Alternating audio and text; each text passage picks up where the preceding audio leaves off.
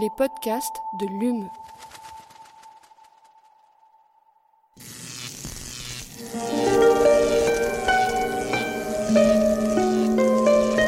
Allume la science. C'est une des nombreuses manières d'essayer de comprendre l'homme. Eh bien, imagine que toute forme de vie sur Terre meurt instantanément et que chaque molécule de ton corps explose à la vitesse de la lumière. Une sorte de, de relativisme absolu. Inversion complète de la charge des protons. La Terre va entendre ces mots. Allume la science.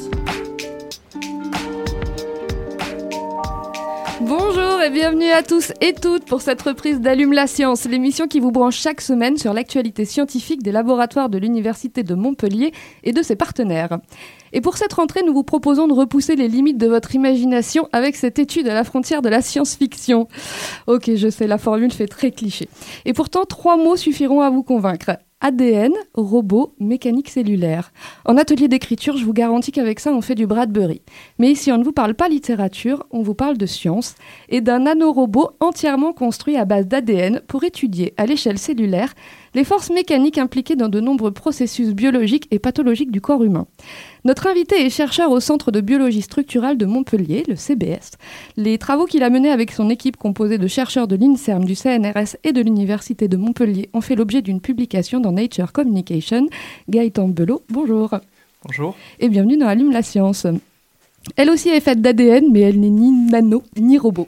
Avec moi pour mener cette interview, Aline Perriot. Bonjour. Plein de rimes en haut. En deuxième partie d'émission, nous vous emmenons au LIRM, le laboratoire d'informatique, de robotique et de microélectronique de Montpellier, qui fête ses 30 ans et qui, pour l'occasion, ouvrira ses portes au public le 8 octobre prochain. Au programme, visite et démonstration par les chercheurs eux-mêmes. Et pour vous en donner un avant-goût, nous vous proposons donc une série de trois reportages.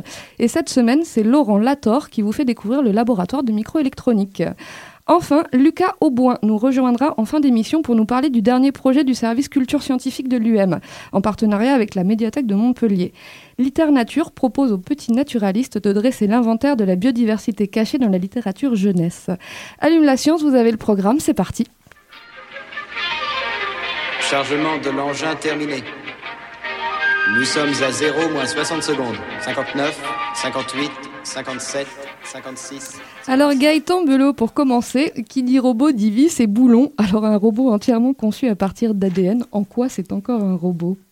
Euh, oui, exact. Euh, donc on, on peut, on peut considérer que c'est un robot dans le sens où, euh, comme l'image que vous venez de prendre sur, euh, sur les robots assemblés avec euh, des boulons, euh, là nous avons euh, conçu un robot euh, qui est assemblé à partir d'environ 700, euh, 700 pièces d'ADN qu'on pourrait euh, imaginer représenter des boulons et qui vont accomplir une tâche.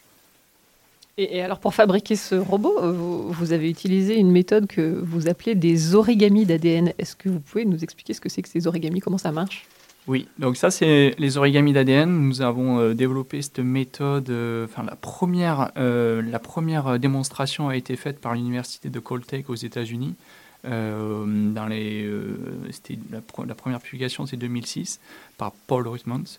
Euh, et j'ai intégré un labo à l'université d'Harvard en 2009 où on a contribué à mettre en place cette méthode qui, qui consiste à créer des objets à l'échelle du nanomètre à partir d'ADN en utilisant une méthode qu'on appelle origami, qui utilise le même principe au final qu'un origami euh, 2D. Donc on a un long brin d'ADN euh, qui va représenter comme une feuille. Et sur euh, ce long brin d'ADN, on va euh, programmer des, euh, des agrafes euh, en ADN qui vont replier cette feuille en 3D. Et ces agrafes, c'est des molécules d'ADN. Donc pour faire un origami, en général, on a 250 molécules d'ADN, 250 agrafes. C'est assez parlant l'image de l'origami, j'aime bien. Alors, euh, donc pour faire ces origamis, vous utilisez de l'ADN synthétique. C'est quoi l'ADN synthétique? Donc, euh, donc une fois qu'on a euh, défini une forme 3D, par exemple si on veut faire une pyramide en, en façon papier, mais là on va la faire en ADN, donc on va avoir à peu près 200 agrafes qui vont replier cet ADN en 3D. Et ces 200 agrafes, ces molécules d'ADN, on va avoir à peu près une séquence de 42 euh, euh, nucléotides. Euh, donc un nucléotide peut avoir euh, quatre, euh, c'est un code à quatre, euh, à quatre lettres. Ça, c'est les fameux euh, A. euh, A, G, C, T. Voilà, merci. Voilà. les fameux, mais je ne Euh, sais pas les citer. Et donc, sur ces 42 euh, nucléotides, on va avoir cette séquence qui va être euh, définie pour avoir le- le- la forme en 3D. Et on, donc, à la fin euh, de la conception en informatique, en, en conception 3D, on va euh, définir ces 200, euh, 200 euh, séquences qui vont être envoyées à une compagnie qui produit de l'ADN, qui synthétise de l'ADN de façon synthétique. C'est-à-dire que ces, bases-là vont être produites par, des synthétiseurs et non par biologie classique. Alors là, vous nous avez donné les ingrédients. Est-ce qu'on peut rentrer un peu plus dans le détail de la recette? Vous avez expliqué que tous les composants ont été plongés dans un tube chauffé à 60 degrés, puis ramenés à une température de 20 degrés afin d'enclencher le mécanisme. Pourquoi est-ce que ça fonctionne comme ça? Voilà. Euh, du coup, euh, une fois que vous avez défini votre forme en 3D, par exemple si on reprend l'image de la pyramide, une fois que vous avez défini cette, euh, structure, donc on, va définir 200 séquences qui vont euh, d'ADN qui vont être synthétisées et on va les recevoir au, la- au laboratoire au bout d'une semaine après la synthèse. Une fois que nous recevons ces 200 euh, brins d'ADN, on va les mélanger euh, dans une solution et on va les chauffer à 60 degrés à peu près. En chauffant à 60 degrés, tout va être déstructuré. Et on va refroidir progressivement le mélange jusqu'à température ambiante sur un ou deux jours. Ça va dépendre de la complexité de la structure qu'on veut. Et euh, lors de ce refroidissement, on a un processus d'auto-assemblage où les 200 unités vont trouver leur position les unes par rapport aux autres. Et c'est ce qui va euh, euh, créer l'objet et en milliards d'exemplaires simultanément. Alors, juste pour qu'on se rende compte, parce que là, on, on parle cuisine, euh, un, Mhm. un brin d'ADN, c'est pas un cheveu. Vous travaillez comment, en fait? Comment, Quand vous recevez votre brin d'ADN, justement, ça ressemble à quoi? Voilà, il y a deux. C'est, euh, il est, euh, il est. Alors donc il y a deux formes. Soit on va le recevoir directement lyophilisé, c'est-à-dire déshydraté. Ça va être une poudre blanche en fait, et qu'on va resuspendre dans une solution aqueuse qui, où la solution soit transparente. Donc il n'y a pas vraiment de, de manipulation euh, au sens mécanique euh, du terme. On va juste mélanger des, des composants entre eux et qui vont, euh, qui vont jouer le rôle de- de- d'assemblage. D'accord. Ça ressemble bien à de la cuisine quand Ça même. ressemble, bien à de la cui- eh, ça ressemble bien à de la cuisine, oui. donc au final, on, on parle d'un nanorobot. Donc là justement, on était en train de parler de, de la taille du brin d'ADN. Ce nanorobot, il a quelle taille? Donc le nanorobot, il a une taille, euh, euh, il a été conçu pour avoir une taille de 80, euh, environ 80 nanomètres. Donc on contrôle précisément la taille euh, au nanomètre près. Euh, donc là, pour, euh, pour l'application euh, ciblée, il a une taille de 80 nanomètres de hauteur et, euh, et 100 nanomètres euh, de diamètre. Alors tout à l'heure, vous m'avez donné l'équivalent, euh, le, le compa- le- le comparatif par rapport à un mètre, un nanomètre, ça fait quoi C'est euh, un milliard de fois plus petit. D'accord. Du coup, si on prend par exemple, si on reste sur le principe de l'image d'une pyramide, euh, bon, on va avoir une pyramide qui fait euh, à peu près 50 euh, mètres. Euh, à un milliard, on peut faire des pyramides qui vont avoir une, qui vont être euh, à l'échelle euh, euh, nanométrique, donc un milliard de fois plus petit, qui vont avoir 50, euh, qui sont à 50 nanomètres. Et un des, principes euh, des origamis d'ADN, c'est qu'on est basé sur un principe d'auto-assemblage. Et ça, je pense, c'est un truc qui, va beaucoup parler. Euh, par exemple, si euh, sur une chaîne de production, quand on, on assemble une voiture, on va assembler pièce par pièce. Ou si on fait une pyramide, on va prendre un bloc et on va assembler tous les blocs et faire une pyramide, et ça, ça va prendre du temps. Et là, on le fait manuellement. Ici, on utilise un principe qu'on retrouve en biologie, qui, qui, euh, qui utilise le principe de l'auto-assemblage, où on va former une pyramide à partir de, de centaines de constitutions simultanément en quelques heures, et on va avoir un milliard d'exemplaires. Et ça, c'est c'est ce qui est hyper puissant en biologie. On est constitué de, de, de processus auto-assemblés qui sont hyper rapides, hyper efficaces. Et, et pourquoi est-ce qu'on a besoin qu'il soit si petit ce robot justement? Donc, euh, l'échelle du mètre, euh, en fait, on regarde un peu, on a évolué avec les outils qu'on était capable de faire. Euh, donc rapidement, enfin rapidement, on va dire qu'on a pu faire des outils pour, euh, pour des couteaux, des, des outils pour cultiver à l'échelle à l'échelle du mètre.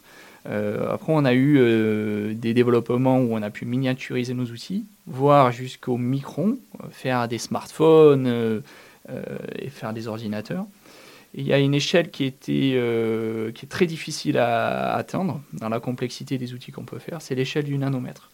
Et en ça, euh, les, applications sont nombreuses euh, qui peuvent être, peuvent être en microélectronique, mais aussi en médecine, parce qu'une cellule humaine, par exemple, a une taille de 1 micron à peu près, de du micromètre. Et pour pouvoir étudier ces cellules, il nous faut des outils qui soient compatibles avec cette taille-là. Donc le nanomètre est un des euh, est l'échelle compatible pour, euh, pour pouvoir étudier les cellules.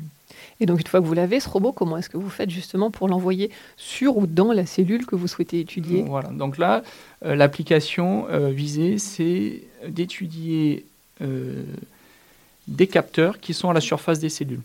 Donc, on- si on peut caricaturer, une cellule, c'est comme un ballon. Donc, elle, est, elle a une membrane autour euh, qui, va la- qui va préserver son intégrité, comme un ballon qui va garder l'air à l'intérieur pour pouvoir euh, avoir sa forme. Et le robot, lui, va cibler euh, la périphérie, la surface du, de la sphère. Donc, il ne rentre pas dans la cellule Il ne rentre pas dans la cellule. Il va venir atterrir sur, sur la cellule et reconnaître spécifiquement un capteur qui doit activer. Mais est-ce qu'il se déplace d'une cellule à une autre ou chaque cellule est étudiée par un robot? Vous disiez tout à l'heure que vous produisiez plusieurs. euh, Voilà, en fait, chaque robot va cibler un capteur. Mm. Donc, sur une cellule, il y a plusieurs capteurs. Il peut y avoir, ça dépend du type de capteur, du type de cellule. Il peut y avoir euh, entre euh, quelques unités de capteurs jusqu'à des milliers de capteurs. Et donc, il va y avoir un robot par capteur, par, euh, par contre. Donc, en fait, vous, c'est des milliers de robots que vous produisez. Oui. oui. dans une solution. Euh, donc après, euh, une fois qu'on aura fait le- l'assemblage, donc on aura refroidi le système, on va avoir des milliards de, de Mm. copies du robot. Alors, donc, on, on l'a dit un petit peu en, en- en introduction de la mission de ce nanorobot, donc euh, c'est d'aller étudier les forces mécaniques qui se jouent donc à l'échelle cellulaire, donc euh, dans les cellules, et qui jouent un, un rôle de premier plan dans de nombreux processus biologiques et pathologiques. Alors, est-ce que vous pouvez nous, nous parler un petit peu de ces forces mécaniques, justement, de, de quoi on parle? Vous parlez un peu du toucher euh, dans le communiqué de presse, par Oui. exemple. Voilà, donc on a plusieurs. euh, on a des- donc sur, sur la surface des cellules, on va avoir des, capteurs de force qui vont euh, jouer le rôle de. euh, ils, vont, ils vont pouvoir euh, détecter les forces qui sont présentes dans l'environnement. Et ça, par exemple, sur le toucher, lorsqu'on exerce une pression, on va avoir des capteurs qui vont sentir euh, ces forces-là pour contrôler le rythme cardiaque, pour euh, d'autres processus physiologiques. Euh, ces capteurs sont très peu, connus.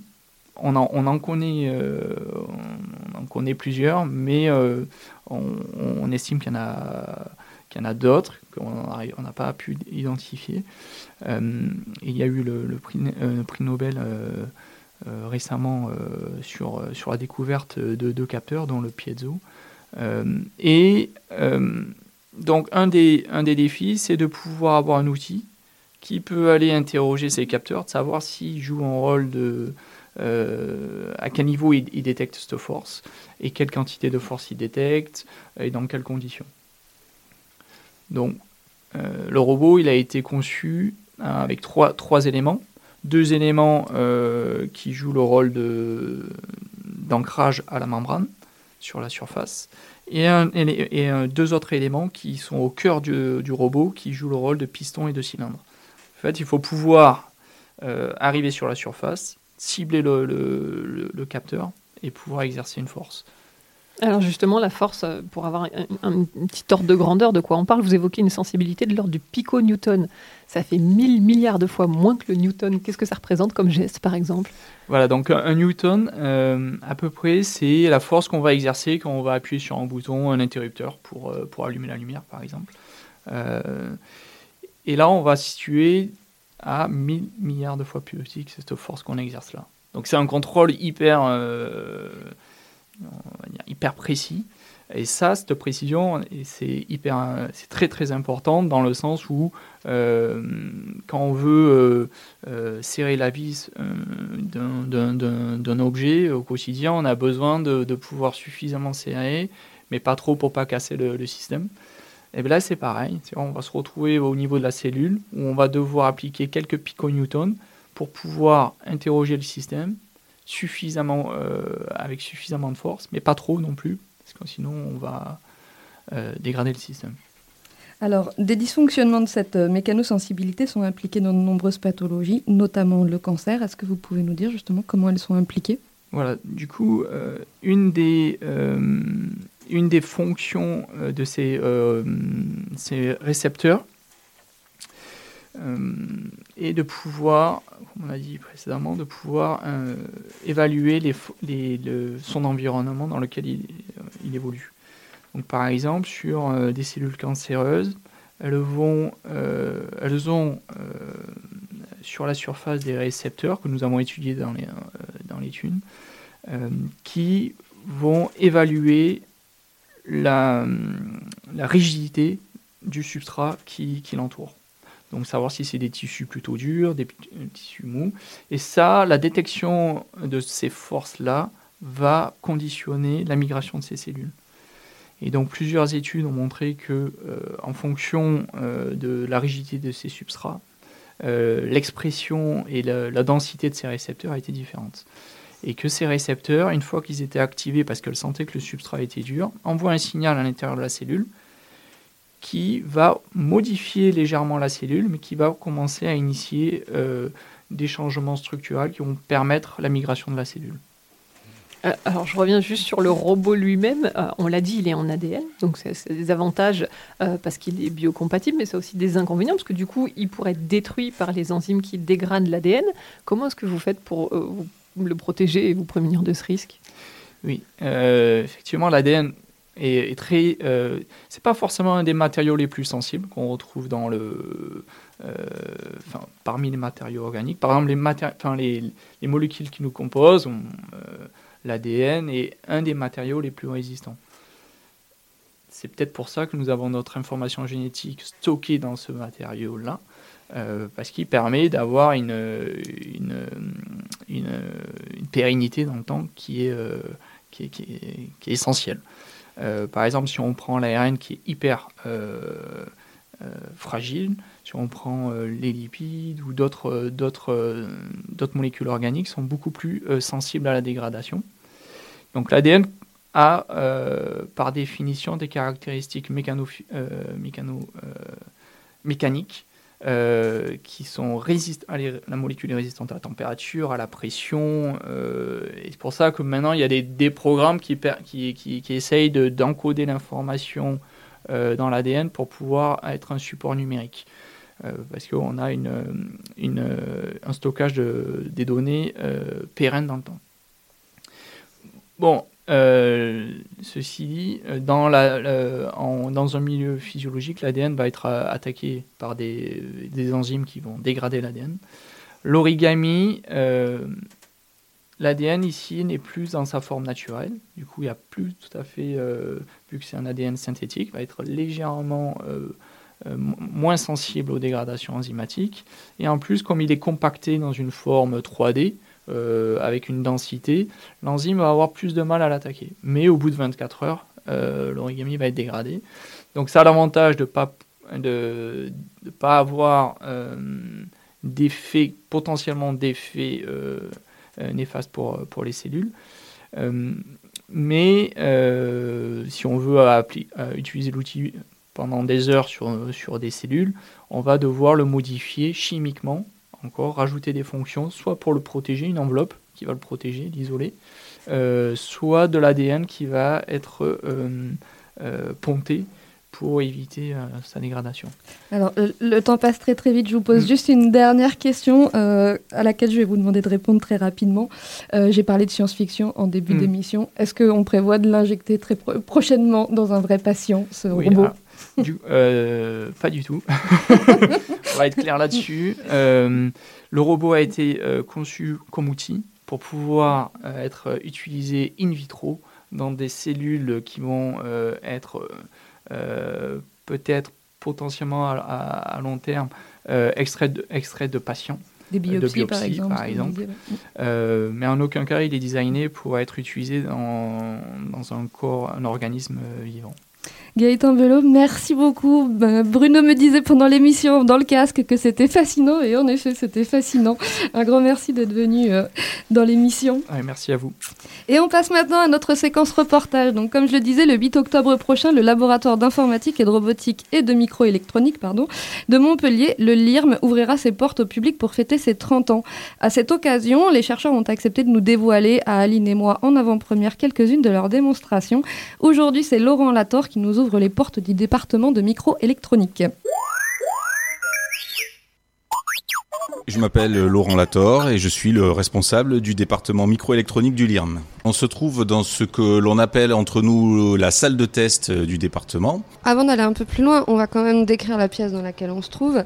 Bah, dans cette pièce, on trouve de l'instrumentation euh, très générique. Hein. Donc effectivement, on a beaucoup d'oscilloscopes. Alors euh, certains sont euh, de très haute performance, c'est des outils à plusieurs dizaines de, milliers d'euros. On a des moyens de, microscopie légère pour analyser les circuits. On a des appareils qui servent à caractériser les composants microélectroniques. Donc la microélectronique, c'est un peu la science de la puce, hein, du circuit intégré. Puis bah, des, générateurs en tout genre pour fabriquer des signaux et pour analyser des signaux. Les démonstrations qui, qui sont prévues à l'occasion des des, 30 ans du LIRM, donc servent à illustrer un peu nos, thématiques. On a la sécurité, et donc par exemple, euh, on a ici des bancs qui servent à euh, attaquer les circuits intégrés pour essayer de euh, faire la démonstration de leur vulnérabilité. Est-ce que vous pouvez nous montrer ce que vous appelez un banc? Donc ceci est un, est un banc d'attaque, et c'est une attaque d'ailleurs tout à fait innovante qui a été inventée au laboratoire, qui consiste à envoyer des pics de tension dans le substrat d'un circuit intégré, dans des endroits localisés donc ce qu'on voit sur le banc, c'est une petite machinerie qui sert à positionner précisément en XY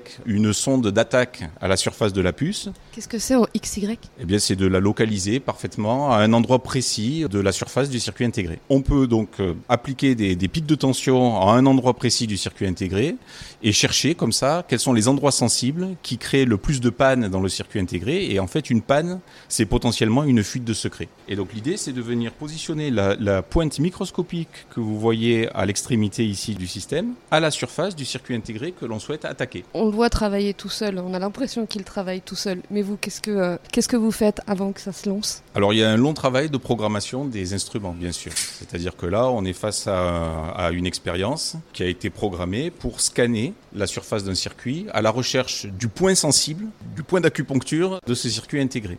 Et donc la sonde va donc scanner la surface du circuit, point par point, et à chaque point d'attaque, on analyse la réponse pour regarder si on a tapé dans un point sensible ou si on a tapé dans un point où aucune panne n'a été produite et donc aucun secret n'a été révélé. Moi, très naïvement, je pensais que tout ça, ça se faisait à distance. Finalement, quand on attaque une puce, on, on l'attaque comme ça. Le monde de l'attaque est vaste. On peut avoir des attaques logicielles et on peut avoir des attaques matérielles.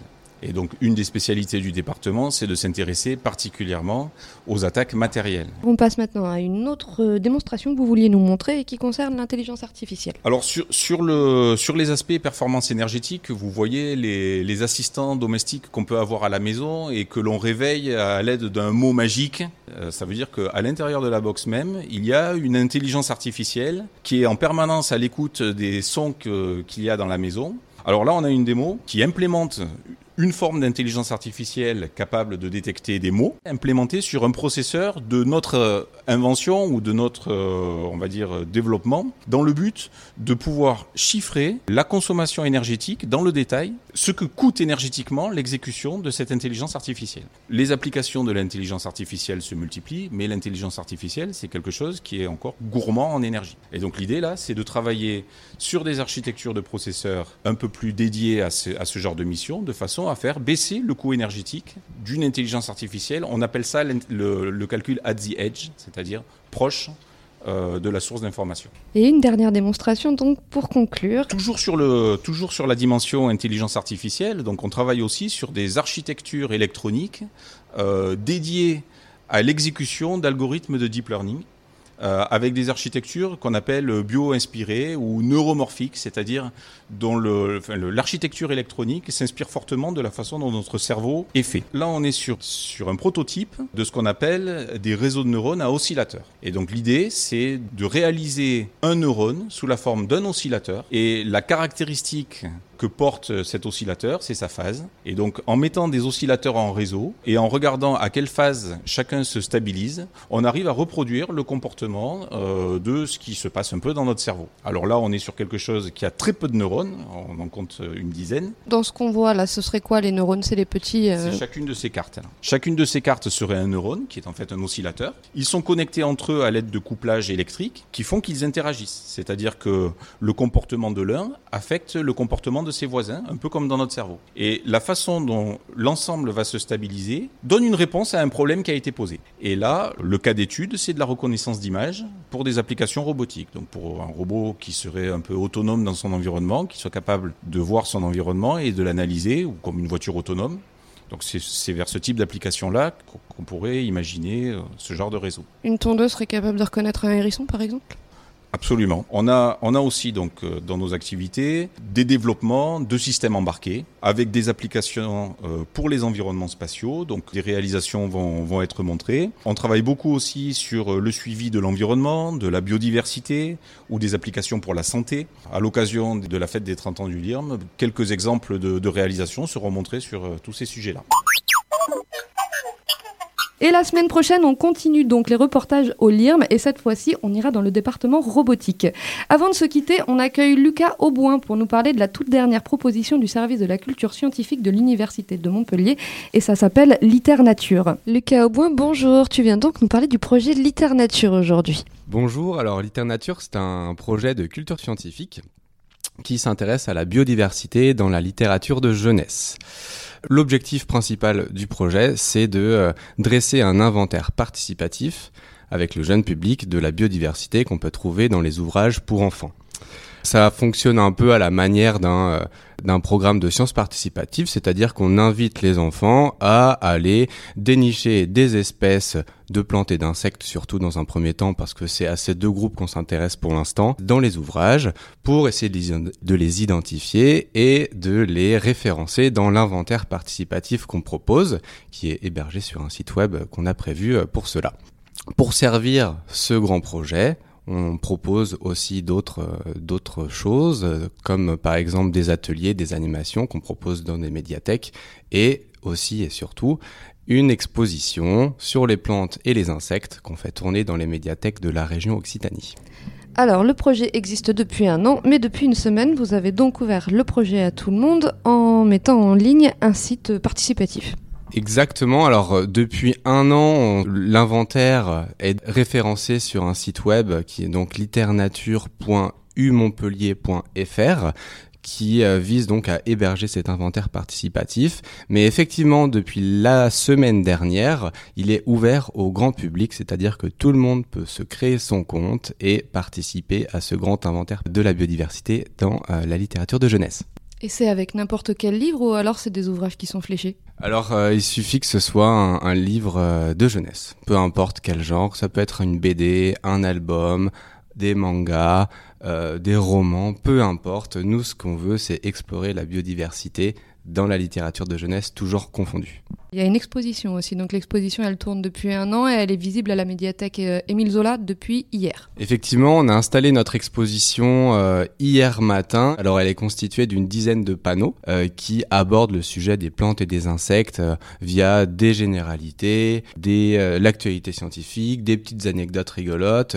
Tout ça à destination d'un public de fin de primaire, cycle 3. C'est le public auquel on s'adresse surtout, mais bon, c'est appréciable par tout le monde de toute manière. En plus de ces panneaux, euh, on a cinq vitrines qui sont euh, constituées d'éléments qui euh, proviennent des nombreuses collections et laboratoires des différents sites de Montpellier, donc des planches d'herbier, des boîtes d'insectes, des outils de naturalistes qui étaient utilisés au 19e siècle par exemple, un peu pour faire une sorte d'immersion dans le monde de l'expédition naturaliste de, Darwin, par exemple. On est un peu dans cet esprit-là. En plus de ça, dans l'exposition, on a des bornes multimédia sur lesquelles il est possible de visionner des vidéos, des découvertes d'espèces ou différents métiers naturalistes. Et euh, l'exposition, elle est visible combien de temps euh, L'expo sera visible jusqu'au 16. Super, merci beaucoup. Et donc n'hésite pas à revenir nous parler de la suite de l'exposition avec les oiseaux et les dinosaures. Merci beaucoup Lucas. Avec plaisir, merci beaucoup. Allume la science, c'est fini pour aujourd'hui. Un grand merci à Bruno Bertrand pour la réalisation de cette émission. Un grand merci à Aline, on se retrouve la semaine prochaine. À la semaine prochaine, avec plaisir. D'ici là, restez branchés.